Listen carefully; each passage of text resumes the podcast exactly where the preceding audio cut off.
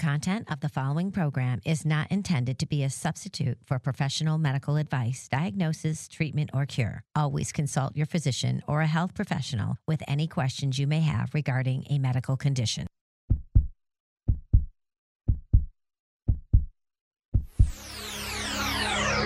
It's Wellness Wednesday. Brought to you by Cardio Miracle for your heart, for your health. Visit them online at cardiomiracle.com. And now, welcome to One Life Radio.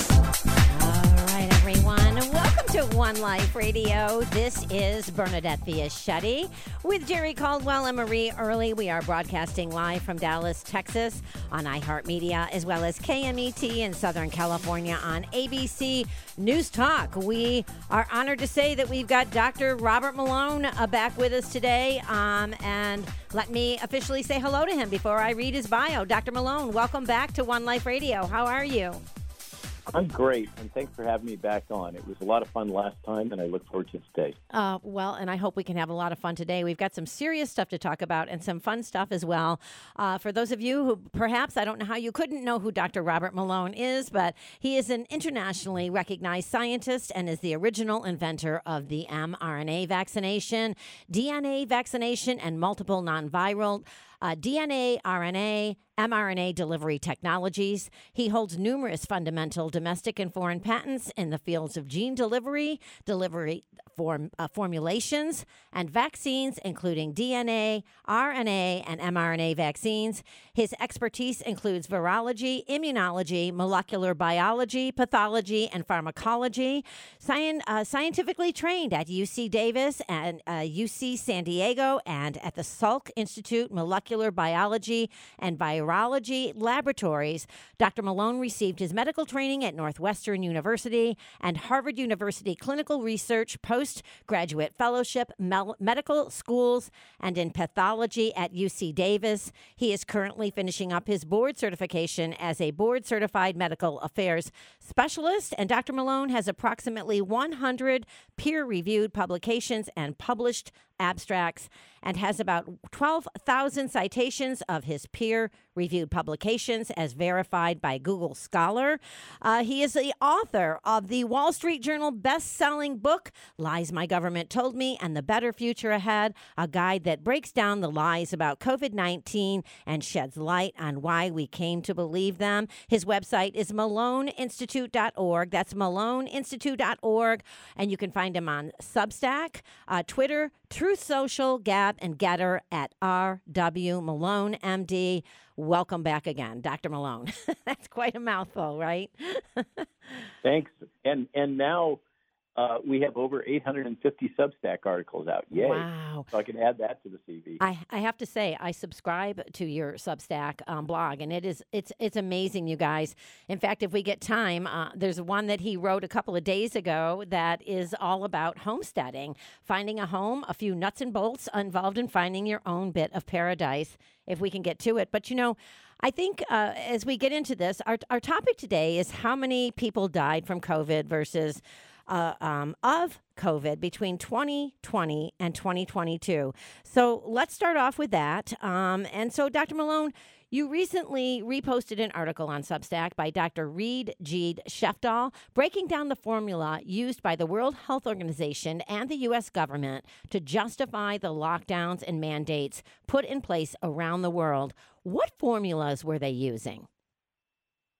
Well, um, what seems to have happened at a high level is uh, that uh, the ways that deaths were being counted uh, in Western, uh, in European countries, Western European countries, in the United States was really biased. They were very, I'll call it promiscuous or inclusive. And furthermore, in the case of the United States, as I spoke about on Rogan so long ago, mm-hmm. there were these perverse financial incentives because hospitals and, and physicians were paid extra by the government uh, uh, through a, a program if someone could be uh, designated as having COVID. And the way that that was done was the use of a very uh, promiscuous PCR test. Mm-hmm. Uh, so um, the punchline is that our data on COVID deaths in the United States and much of Europe is really skewed because uh, anything that could be that was a death and had evidence of uh, nucleic acid. Uh, so this is the genome of the virus, Mm-hmm. which, by the way, persists for a very long period of time. So you could have had COVID weeks before, and you still would have an RNA signal that would be detected on PCR, and you get shot in the head, or you have a car accident, or whatever the thing is, and you come into the hospital and die. Uh, you could be called a COVID death, and then the hospital would get the bonus. And so, uh, this when we hear the government talking about a million deaths in the United States or Johns Hopkins, uh, who are the main perpetrators of this really fraud. Uh, um, what what we're talking about, what we're what we're being propagandized with, is a gross overestimate of the actual number of deaths. Mm-hmm. And just to recap, all this goes back to modeling at the Imperial College in London uh, that we were going to have 3.4% case fatality rate. That means if you got the virus, um, uh, three and a half out of every hundred would die. Mm-hmm. Now that was that was false, Mm. a lie. It was Wow. not true. Um, and uh, Jay Bhattacharya showed very early that this wasn't true at Stanford by doing some simple uh, um, epidemiology, where he went around in Palo Alto basically and collected data on how often people were PCR positive, and he could show that uh, there was a very, very large number of people that were PCR positive and a relatively small number that were dying. So it was clear from the outset that this number was fake. And uh, let's say coincidentally, giving the benefit of the doubt, it just happened to be the same number that was used in event the event 201 wargaming that happened in the fall of 2019 Mm-hmm. uh, estimate of 3.4% case fatality rate. So we had these two things. Um, and that was kind of where the world leaders in this area, and particularly WHO, thought we were going to be at. We were going to, uh, three to four out of every 100 people infected were going to die. Well, that's a huge number. That's a major tragedy. Yeah. Uh, and and so if those are the numbers, then it makes more sense to throw away the rule book Mm-hmm. in order to try to jam something through the system, like a vaccine, Yeah. that might might reduce that. And I guarantee if we had 3.4 percent case fatality rate, people would have been lining up around the block Mm-hmm. to take a crummy vaccine. Mm-hmm. Uh, that's just you know it's been the case with uh, smallpox, for instance, and and it's the case with yellow fever outbreaks in Brazil. Uh, you know, yellow fever is a nasty vaccine, but yellow fever is even worse. Mm-hmm. Uh, so uh, that's that's just the reality of the situation. So we were all told this lie about the case fatality rate, and in parallel, You know, you you in China, go ahead. in ahead. China, in China, what they did was they imposed all these authoritarian measures because hey, they're they're China, um, of masking and lockdowns and you know screwing your door closed if Mm. you had a positive PCR test and all that kind of stuff, and in parallel, and and they had a very low case fatality rate compared to what the West was uh, describing. Mm-hmm. And so logically, people concluded, oh, we have to do what the Chinese are doing, even though all the prior policy up to that point was like, don't do this, uh, don't do these non pharmaceutical interventions, they won't work, of lockdowns and masking, et cetera. But they threw all that out the window because the Chinese seemed to be getting a good response. Mm-hmm. But what they didn't recognize was that the Chinese, while we were using a very, let's say, open ended or promiscuous uh, definition of COVID death, where any death that had any PCR signal was considered a COVID death, the Chinese were exactly the opposite. They were really stringent. and you had to check the box on a number of characteristics, uh, including clinical signs and symptoms, a history of of contact, uh, um, molecular diagnosis, etc. And so their numbers were really small because even if you had COVID, if you didn't check all the boxes, you didn't have COVID Mhm. officially. Mm-hmm. And so uh, what the WHO said saw was very low numbers at in China, very uh, totalitarian response in China, and they assumed that A caused B. But it was absolutely not the case. It was an artifact of how the West was defining death from COVID and how the Chinese were defining death from COVID. But they, the WHO and our leadership here in the United States, uh, basically in the in the heat of the moment and all the fear that was being promoted, uh, said, "Oh, we need to do what the Chinese are doing," and that's how we got to these over-the-top non-pharmaceutical interventions. You know, Mhm. starting with two weeks to flatten the curve, Mm-hmm. uh, um, through extended lockdowns, vaccine mandates, mask policy that doesn't work, et cetera, et cetera. And all of this uh, propaganda to try to get people to take a product that was neither safe nor effective, Mm-hmm. jamming through uh, um, pharmaceutical interventions like remdesivir that now Children's Health Defense is suing Gilead for false uh, advertising because Right. uh, they disclosed the um, renal toxicity. And I remember clearly people were dying like flies in the hospital Mm-hmm. from two things remdesivir and overventilation. Mm-hmm. Uh, and uh, those were government mandated Mm-hmm. and enforced. And uh, another thing was that hospitals were given financial incentives to dose with remdesivir. Yeah. It's it's it's Uh, astounding what has happened. You know, it really is astounding. We have to go for a quick break, and we're going to pick up right where we left off. Everyone, stay tuned. More coming up with Dr. Robert Malone. How many people died from COVID versus of COVID between 2020 and 2022? That's our topic today. Stay tuned. You are listening to One Life Radio. If you missed the show, not to worry. You can always catch the podcast after the broadcast at oneliferadio.com or your favorite podcast app. Be sweet, parakeet. Magnesium supports the health of nearly every system in the human body, yet it can be difficult to maintain healthy levels through diet or supplements. The ideal way to restore and maintain healthy magnesium levels is through your body's largest, most efficient organ of absorption, your skin. Be sure that your body is getting the magnesium it needs with Ancient Minerals, the number one recommended topical magnesium among health practitioners worldwide. Their lotions, highly concentrated magnesium oils, bath salts, and gels make it easy to get the daily magnesium you need to thrive. And the best part? Ancient Minerals is part of Enviromedica, a name synonymous with quality and integrity. Learn more about magnesium and ancient minerals at enviromedica.com. Back with more positivity pouring out your speakers. It's One Life Radio.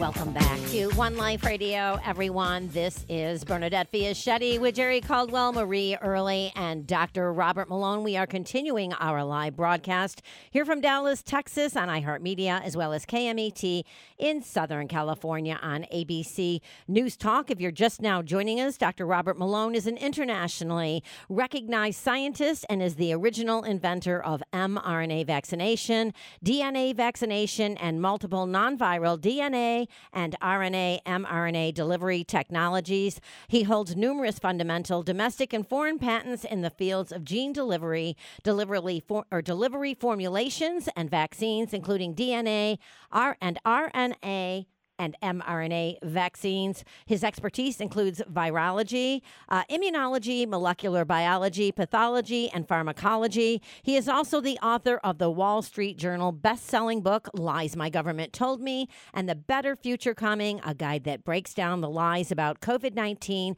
and sheds light on why we came to believe them. His website is maloneinstitute.org. That's maloneinstitute.org or you can find him on Substack, uh, Twitter, Truth Truth Social, Gab, and GETTR at RW Malone MD. That's RW Malone MD. We're talking about how many people died from COVID versus of COVID between 2020 and 2022.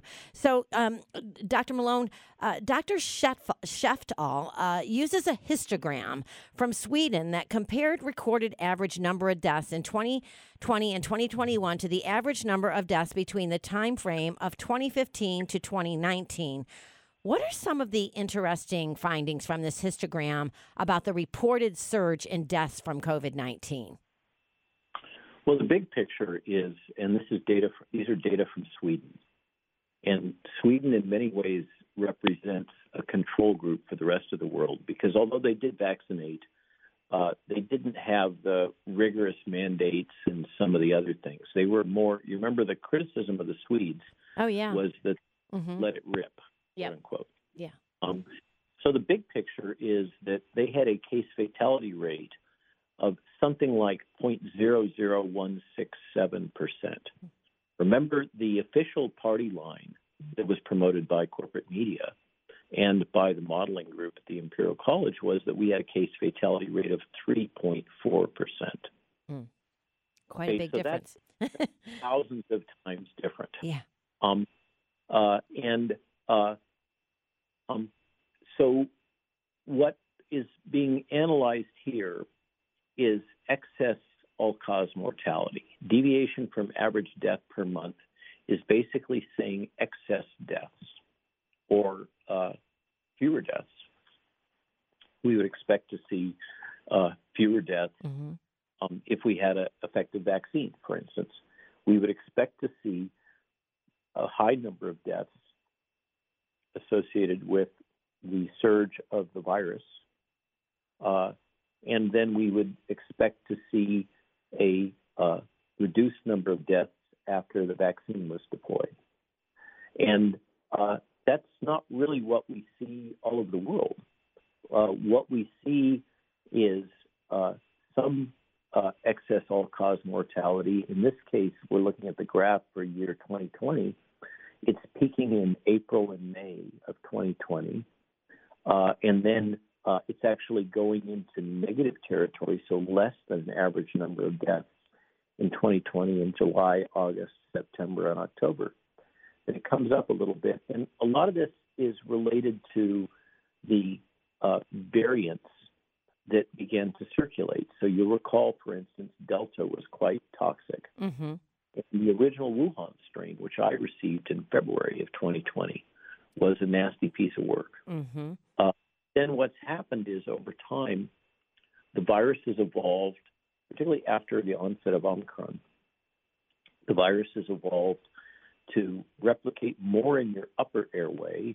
Delta was re- replicating more in your lower airway, which tends to be more uh, toxic in humans, with flu also. Uh, but it, with Omicron, it moved to your upper airway.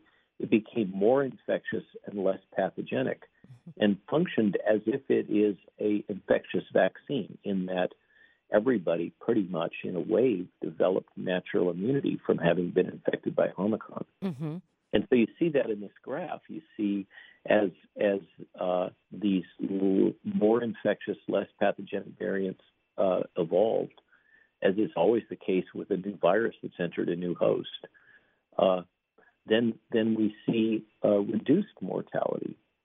Now, uh, not shown in this graph, but shown by, for instance, the the work of Ed Dowd and his colleagues and many others, mm-hmm. is that paradoxically, once the vaccines were deployed, suddenly we saw a great increase in uh, all cause morbidity and mortality. So that's sickness and death, uh, particularly in younger age people uh, that were fully employed. Of course, these are the ones that were all subject to the mandates because if you were working, uh, you uh, generally were required to be vaccinated. Right. And these were the ones that were uh, more highly insured. And so these data first came out from the actuarial tables from the insurance industry that uh, suddenly were alerted by the fact that they were seeing more than two standard deviations. That's statistical talk for this should never happen. Uh, you know, one thousand years or more uh, might we see something like this. But uh, they saw this huge statistically significant, very significant bump in all-cause mortality that seemed to correspond with the onset of the vaccination campaigns, and particularly was happening in the people that they were insuring were the ones, which were the ones that were required to be vaccinated. Mm-hmm. And so that's that's not included in this table, uh, but has been included in many other data. Uh, so what's being shown here is basically that uh, the CDC uh, has relied on guidelines for defining uh, COVID 19 fatalities uh, that are uh, very different from what was used in China. And uh, they changed those on March 24th, 2020. And for instance, if you look at his figure nine, uh, he shows the total fatalities when using the new guidelines that CDC deployed in March of 2020, Mm-hmm. uh, compared to the old guidelines before then, which um, show a much, much lower case fatality rate or, or number of deaths, COVID 19 fatalities. So it again emphasizes that a lot of this fear that we were all subjected to with the messaging that we've had a million deaths and, and you know this enormous mortality rate was really uh, false propaganda. I call it fear porn. Uh, it was false propaganda that functioned to scare the dickens out of all of us. Mm-hmm. And functionally, whether or not that was the intention, caused us to have all kinds of uh, bizarre social behaviors like oh, yeah. uh, refusing to uh, transplant patients unless they were vaccinated. Mhm. Uh, all of the you know talk about uh, camps, uh, you know quarantine camps uh, for the unvaccinated. Uh, statements made by various influencers that, uh, as far as they were concerned, the unvaccinated should die. The government saying that this is the CDC saying, Michelle Walensky saying that this is a uh, um, an epidemic of the unvaccinated. Mhm. Uh, that's that's not actually what the data showed. That was all propaganda, Right. uh, um, and uh, and really over the top uh, statements about what should be done. You know, uh, I don't care if the unvaccinated die; they should die. That kind of messaging, Yeah. which which uh, is you know clearly uh, uh, psychopathic. Uh, Mhm. It is. uh, or sociopathic. It just, uh, you know, as I said on Rogan, it's barking mad, uh, and um, totally contrary to uh, the prince, fundamental principles Mhm. of medical ethics, of uh, of a democracy. Um, totally uh, dis, disregarding uh, the rights of minorities who Mhm. uh, you know, the, the, the minority who didn't believe the propaganda that was being circulated about the effectiveness of the vaccine. Mhm. Now, you know, all those people have been vindicated since. Yeah. Uh, the, even though the, the FDA continues to insist that the vaccine is safe and effective, I, I say, what does that mean? Um, that's an entirely subjective propaganda term. right. Uh, if you if you list the things that the CDC and the FDA now acknowledge are adverse events, myocarditis, the seizures in young children, Mhm. uh, the uh, ischemic strokes, uh, the neuropathies, uh, tinnitus, all these things, uh, the blood clots that are are now acknowledged, the reactivation of latent DNA viruses, this is the shingles, and Epstein-Barr virus infections, etc. Um, it's clearly not safe. Is it effective? Well, it doesn't. I, no one now uh, asserts that it prevents infection. Right. In fact, It isn't doesn't. the New York State Supreme Court has determined that it doesn't stop infection or spread. yeah. Uh, and the government is now pushed back into the corner of asserting, well, it reduces the disease that you might get. It doesn't prevent the disease, it doesn't prevent death, it reduces the severity. And now the data are contradicting that, that um, after about two to three months after taking the booster, Yeah. Well, there's patients be more likely to develop disease or die. Yeah. It's pretty crazy. Uh, and we have to go to break again. We are blowing through this hour with Dr. Robert Malone. Uh, you can find him at maloneinstitute.org, but we will continue this broadcast right after the break. Stay tuned. You are listening to Dr. Robert Malone on One Life Radio. You're listening to One Life Radio, brought to you by Cardio Miracle. We've all heard the mantra that vaccines are safe and effective, but is it really true? Turtles All the Way Down Vaccine Science and Myth is an in depth review and analysis of the science on vaccine safety. By the time you finish reading, not only will you see the answer clearly for yourself, you will also have the scientific references and quotes at your disposal that prove it. More than 1,200 of them. From mainstream scientific papers and textbooks to official government publications and vaccine manufacturers' documents. Whether you are new to the vaccine debate or a veteran seeking a deeper grasp of the science, Turtles All the Way Down Vaccine Science and Myth is a must read. Now available on Amazon. Wellbeing Journal is a remarkable bi monthly health publication esteemed by intelligent readers worldwide. It's available in print or digital, single issues or subscription. Its focus is on living a happy, healthy life and preventing or healing illnesses naturally. Preventing or healing cancer, arthritis, cardiovascular conditions, and digestive issues, as well as nutritional solutions for optimal health, are regular subjects. Learn more at wellbeingjournal.com. Want to advertise on One Life Radio? Send us an email info at oneliferadio.com. Contagiously positive. One Life Radio is back.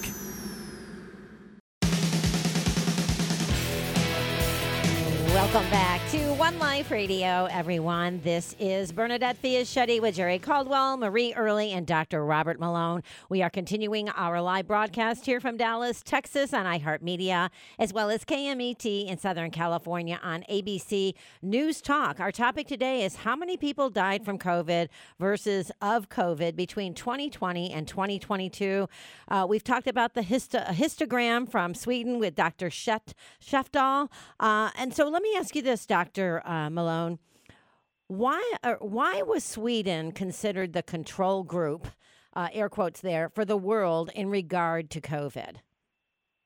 Well, uh, it's a Western um, socialist democracy with a very good, well developed medical system, so they have good medical records. Mm-hmm. Uh, and uh, you'll, they were an outlier in the West. Uh, uh, obviously, we have different situations. For instance, in Africa, uh, China, uh, the uh, Russia, uh, Eastern, some Eastern European states. But in terms of uh, most of the Western world, Sweden was the only government that kind of bucked the trend because they had an epidemiologist in charge Mm-hmm. that uh, didn't buy into all of this uh, fear porn and uh, notoriously took the position that we should allow the virus to spread within the population. It isn't that bad of a virus, and then we'll get natural immunity and we'll get through it. And we should focus on treating those that have the worst disease and not sweat this too much. Mm-hmm. And uh, of course, he was uh, uh, resoundingly criticized globally. Right. Uh, and the government of Sweden was attacked. But now that the all cause mortality data have come out, Sweden has pretty much the lowest all cause mortality bump Mhm. associated with COVID of any of the Western states. And so, even though they did accept some vaccine, they didn't have a government policy of uh, promoting fear and uh, promoting these non pharmaceutical interventions like uh, really severe lockdowns, mask use, and widespread requirements for uptake of the vaccine, even though people took it. Uh, and so they're the closest thing to a natural control that we have Mm-hmm. in the Western world, where Yeah. we have kind of a similar level of medical care uh, and medical standards. So Mhm. that's that's how we got to that point. Mhm.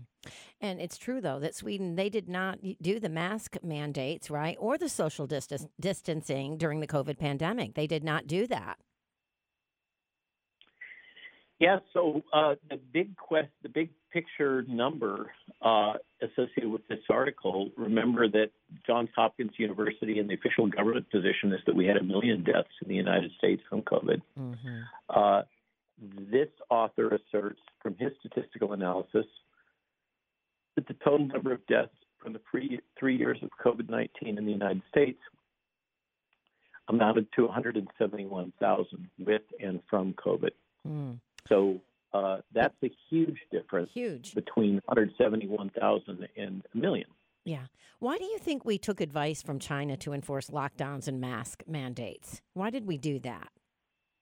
Well, that's what I was trying to describe. That uh, the because China used a much more restrictive case definition, their numbers looked really low uh, because they were only counting a fraction, you know, one in ten from what we were counting with Mhm. the same disease, the same symptoms, uh, the same criteria. So uh, the WHO, in its rush, uh, and uh, the leadership in the National Security Council, and, and uh, Pottinger is one of the key players in this, uh, who uh, was the one that brought in Deborah Birx, by the way, Mm-hmm. on advice of his uh, Chinese wife, as I recall, a Vietnamese wife that worked at CDC. Mm-hmm. Um, uh, so he was in contact with a uh, high status physician in China who was telling him that the Chinese were only seeing this low number. And officially, we were seeing this high number in the United States and northern Italy, et cetera. And all of this propaganda about, uh, you know, freezer vans full of bodies and mass Oh, yeah. graves and all that stuff. And uh, um, so he apparently assumed that, as did Tedros and the leadership at the WHO, that this was because the policies that China had put in place were uh, responsible for this great reduction in uh, case fatality in, in the numbers of deaths.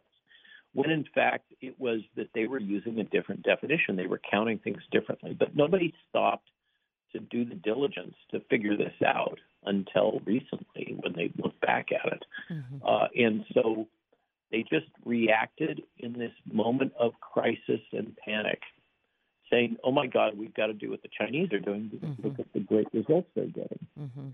Uh, and that's and it came in through Pottinger uh, and also through Scott Gottlieb uh, as a as another player in this. The committee that was being run. Remember, this was all delegated to uh, Jared Kushner Mm-hmm. uh, who has no background in infectious disease. He's a finance guy. And he kind of called together a group of his buddies and said, uh, you know, president's giving me this. What are we going to do? And uh, they scrambled together, took whatever advice, and then uh, apparently they placed a call to Scott Gottlieb, who at this point is a former FDA commissioner, uh, consultant for the CIA, and sits on the board of directors of Pfizer. Wow. And Scott basically told them, as what the record shows, uh, that you need to impose uh, lockdown and other policies, infection control policies, that you think are just a little bit beyond what should be done, and then you probably got it right. Mm. And so that's what they did on the basis of that advice uh, and what they were getting in terms of intelligence, false intelligence coming from China through Pottinger. Mm. And that led them to this overreaction. Then the way I hear the story is that uh, as the administration, the administration started to get a clue. Remember, originally Trump was saying that it was less than one percent, Right. and Mhm. then he was contradicted, and everybody ridiculed him, Mhm. and and you know the official line was three point four. Uh, and um, so the the way I hear the story is that this new uh, PR person that was brought in to the White House, um, uh, and I'm blanking on his name right now, uh, felt that he needed to have a science advisor, and so he called up somebody that he'd done a podcast with previously, uh, who seemed to know something about the science of COVID, Mhm. and brought him in as as his advisor. Never actually got him employed at the White House, uh, and uh, this person gave a uh, PhD in um, what was it? Uh, evidence-based medicine. hmm Uh, who had never actually held a job, but had been on a podcast with this guy. Uh, he, upon you know, shortly after being contacted, he gave an interview to the New York Times, in which he said uh, that the uh, policy in the uh, government and the Trump administration was going to be to let it rip. Those are the terms he used, so akin to Sweden. And the New York Times blew this story, you know, for a guy that wasn't yet actually employed, hmm uh, um, blew it up, and that set the Trump administration back on their heels. They were trying to find some way to get out of this. hmm hmm Uh, and suddenly they had this media storm, uh, and that led to the whole thing being prolonged uh, much longer than it would have otherwise been, because they were cowed by the attacks that were Mhm. they were getting from the corporate media. Yeah. Um, you know, it, to me anyway, it's pretty obvious that this was what they call the plandemic. I feel like this was planned. Um, I don't know what your thoughts are on that, but uh, there's a lot of evidence coming out now that we didn't have four years ago, just things that we didn't know, and that includes, you know, government. Uh, I mean, uh, former President uh, Donald Trump. You know, uh, it was a very difficult situation that he was trying to navigate through, but I do think it was planned, and I also think that it was a, a lab leak from Wuhan. What do you say about that, Dr. Malone? So I actually, based on the receipt, the actual documents in the train of events, agree with you. Now, the term plandemic, uh, remember, was injected into the global uh, consciousness by this filmmaker, Mikki Willis, Mm-hmm.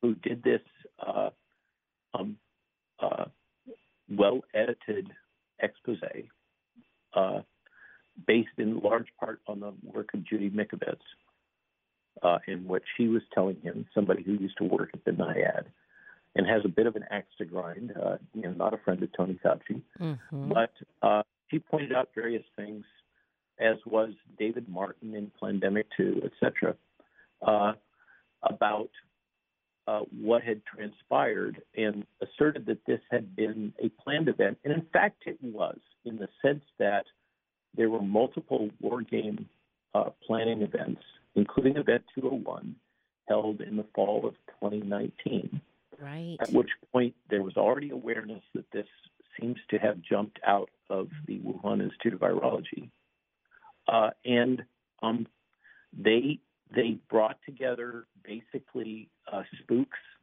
uh, you know, CIA folk at at a known CIA shop at Hopkins, uh, and people that were uh, senior in uh, the CDC and, and experienced in public health uh, military people, uh, people from media representing CNN, uh, and they did a war game uh, play acting. And they came up with a series of recommendations for how the governments throughout the world, particularly the Five Eyes Alliance nations, uh, Great Britain, Canada, United States, New Zealand, and Australia, should respond to this. And it was heavy-handed. It was very authoritarian. But you know, you bring together a bunch of military and CIA folks. What else would you expect? Right. Uh, you know, uh, a, a lot of kumbaya, happy, happy, let's all hold hands. uh, no, you know, you're going to get a heavy-handed response. Uh, and as the plan, and, and that absolutely what the script that was developed there was followed almost to a T. Mm-hmm. So uh, was, and of course, Gates was one of the major funders of this Of course. and he was also a major funder of Moderna, um, and and had stock in Pfizer, and so he benefited from his insider knowledge from running the scenario that he paid Yeah. for. It's all very wrong, yeah. uh, but that is what happened. And then in terms of the lab leak, uh, um, uh, the head of the Lancet Commission, which uh, investigated the lab leak in the public sense, uh, has recently come out um, very angry, uh, saying flat out that he was lied to, uh, that um, Ralph Baric and EcoHealth Alliance basically uh, surrounded him with plants in the in the commission that was created uh, to examine this. Mm-hmm. And we also have the reports of uh, corruption and financial enticements at the CIA in their own internal commission that was set up to examine the potential laboratory origin and the surreptitious bringing in of Tony Fauci to try to influence that. This has all been, you know, uh, released and discussed um, by, I think it's a Senate uh, hearing committee uh, that has identified these. It's either Senate or House, uh, and Yeah. so we have abundant evidence now Oh. that uh, the truth is that it did uh, Absolutely. Absolutely. from the Wuhan. Yeah, I just started reading uh, Rand Paul's book, and I'm looking, which is "Deception: The Great COVID Cover-Up" by Rand Paul, uh, Senator Gra- uh, Rand Paul, and also uh, Robert F. Kennedy Jr.'s book that is coming out. I've already pre-ordered it. I'm waiting for it to get released. The Wuhan Cover-Up, and so so much out there to know. And I uh, I have to go to break, but more coming up with Dr. Robert Malone. Everyone, stay tuned. You are listening to One Life Radio. You're listening to One Life Radio. Make sure you check out our podcast and get to know the show at oneliferadio.com.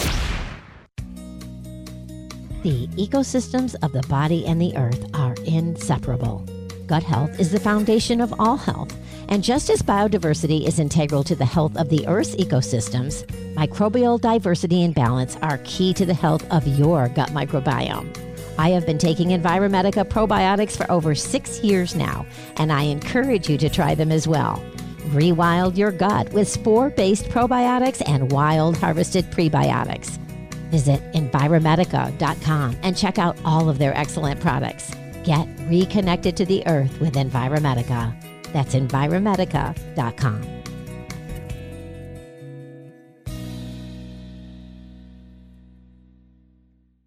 We're back. More of One Life Radio starts now.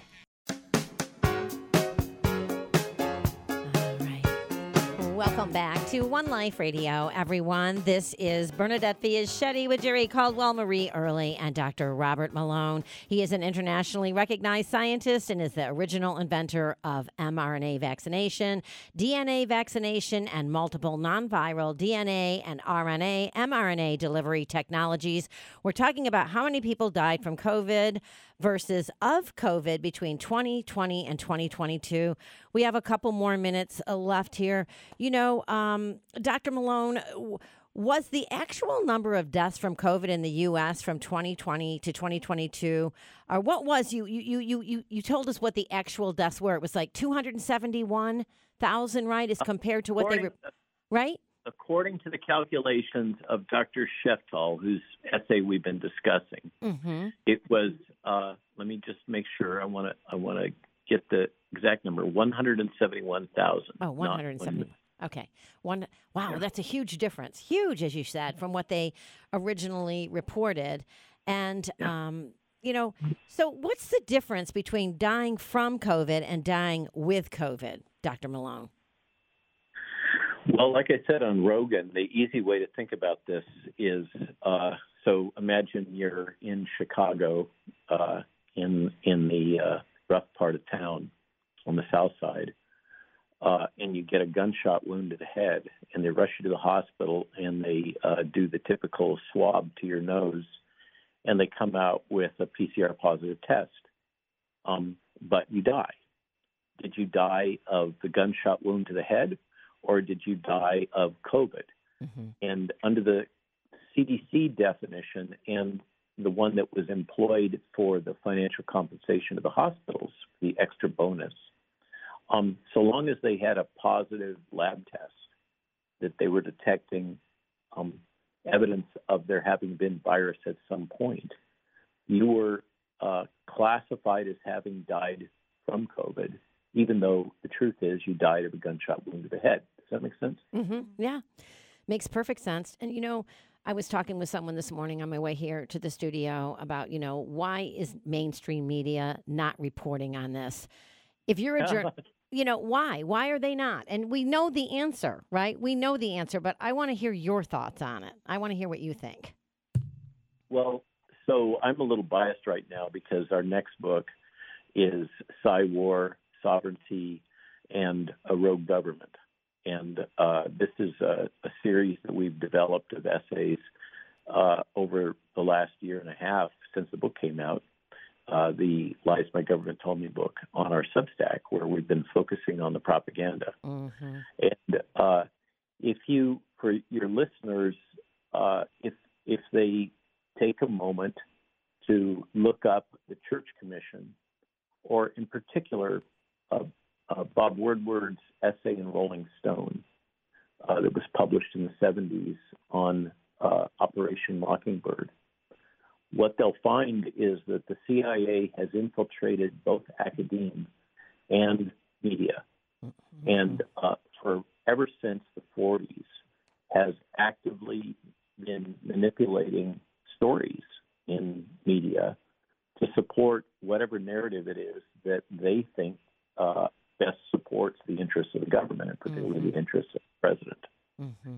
And so, what we have in the mainstream media, the likes of uh, um, Time Magazine, historically, New York Times, Washington Post, etc., are many planted stories. Another great example, if anybody here uh, wishes to go further into this, read Kash Patel's new book about government gangsters, and you'll hear example after example after example of how he uses the term deep state, uh, manipulates corporate media to push out whatever storyline they want. Mm-hmm. Mm-hmm. And that's absolutely happened in the case of COVID.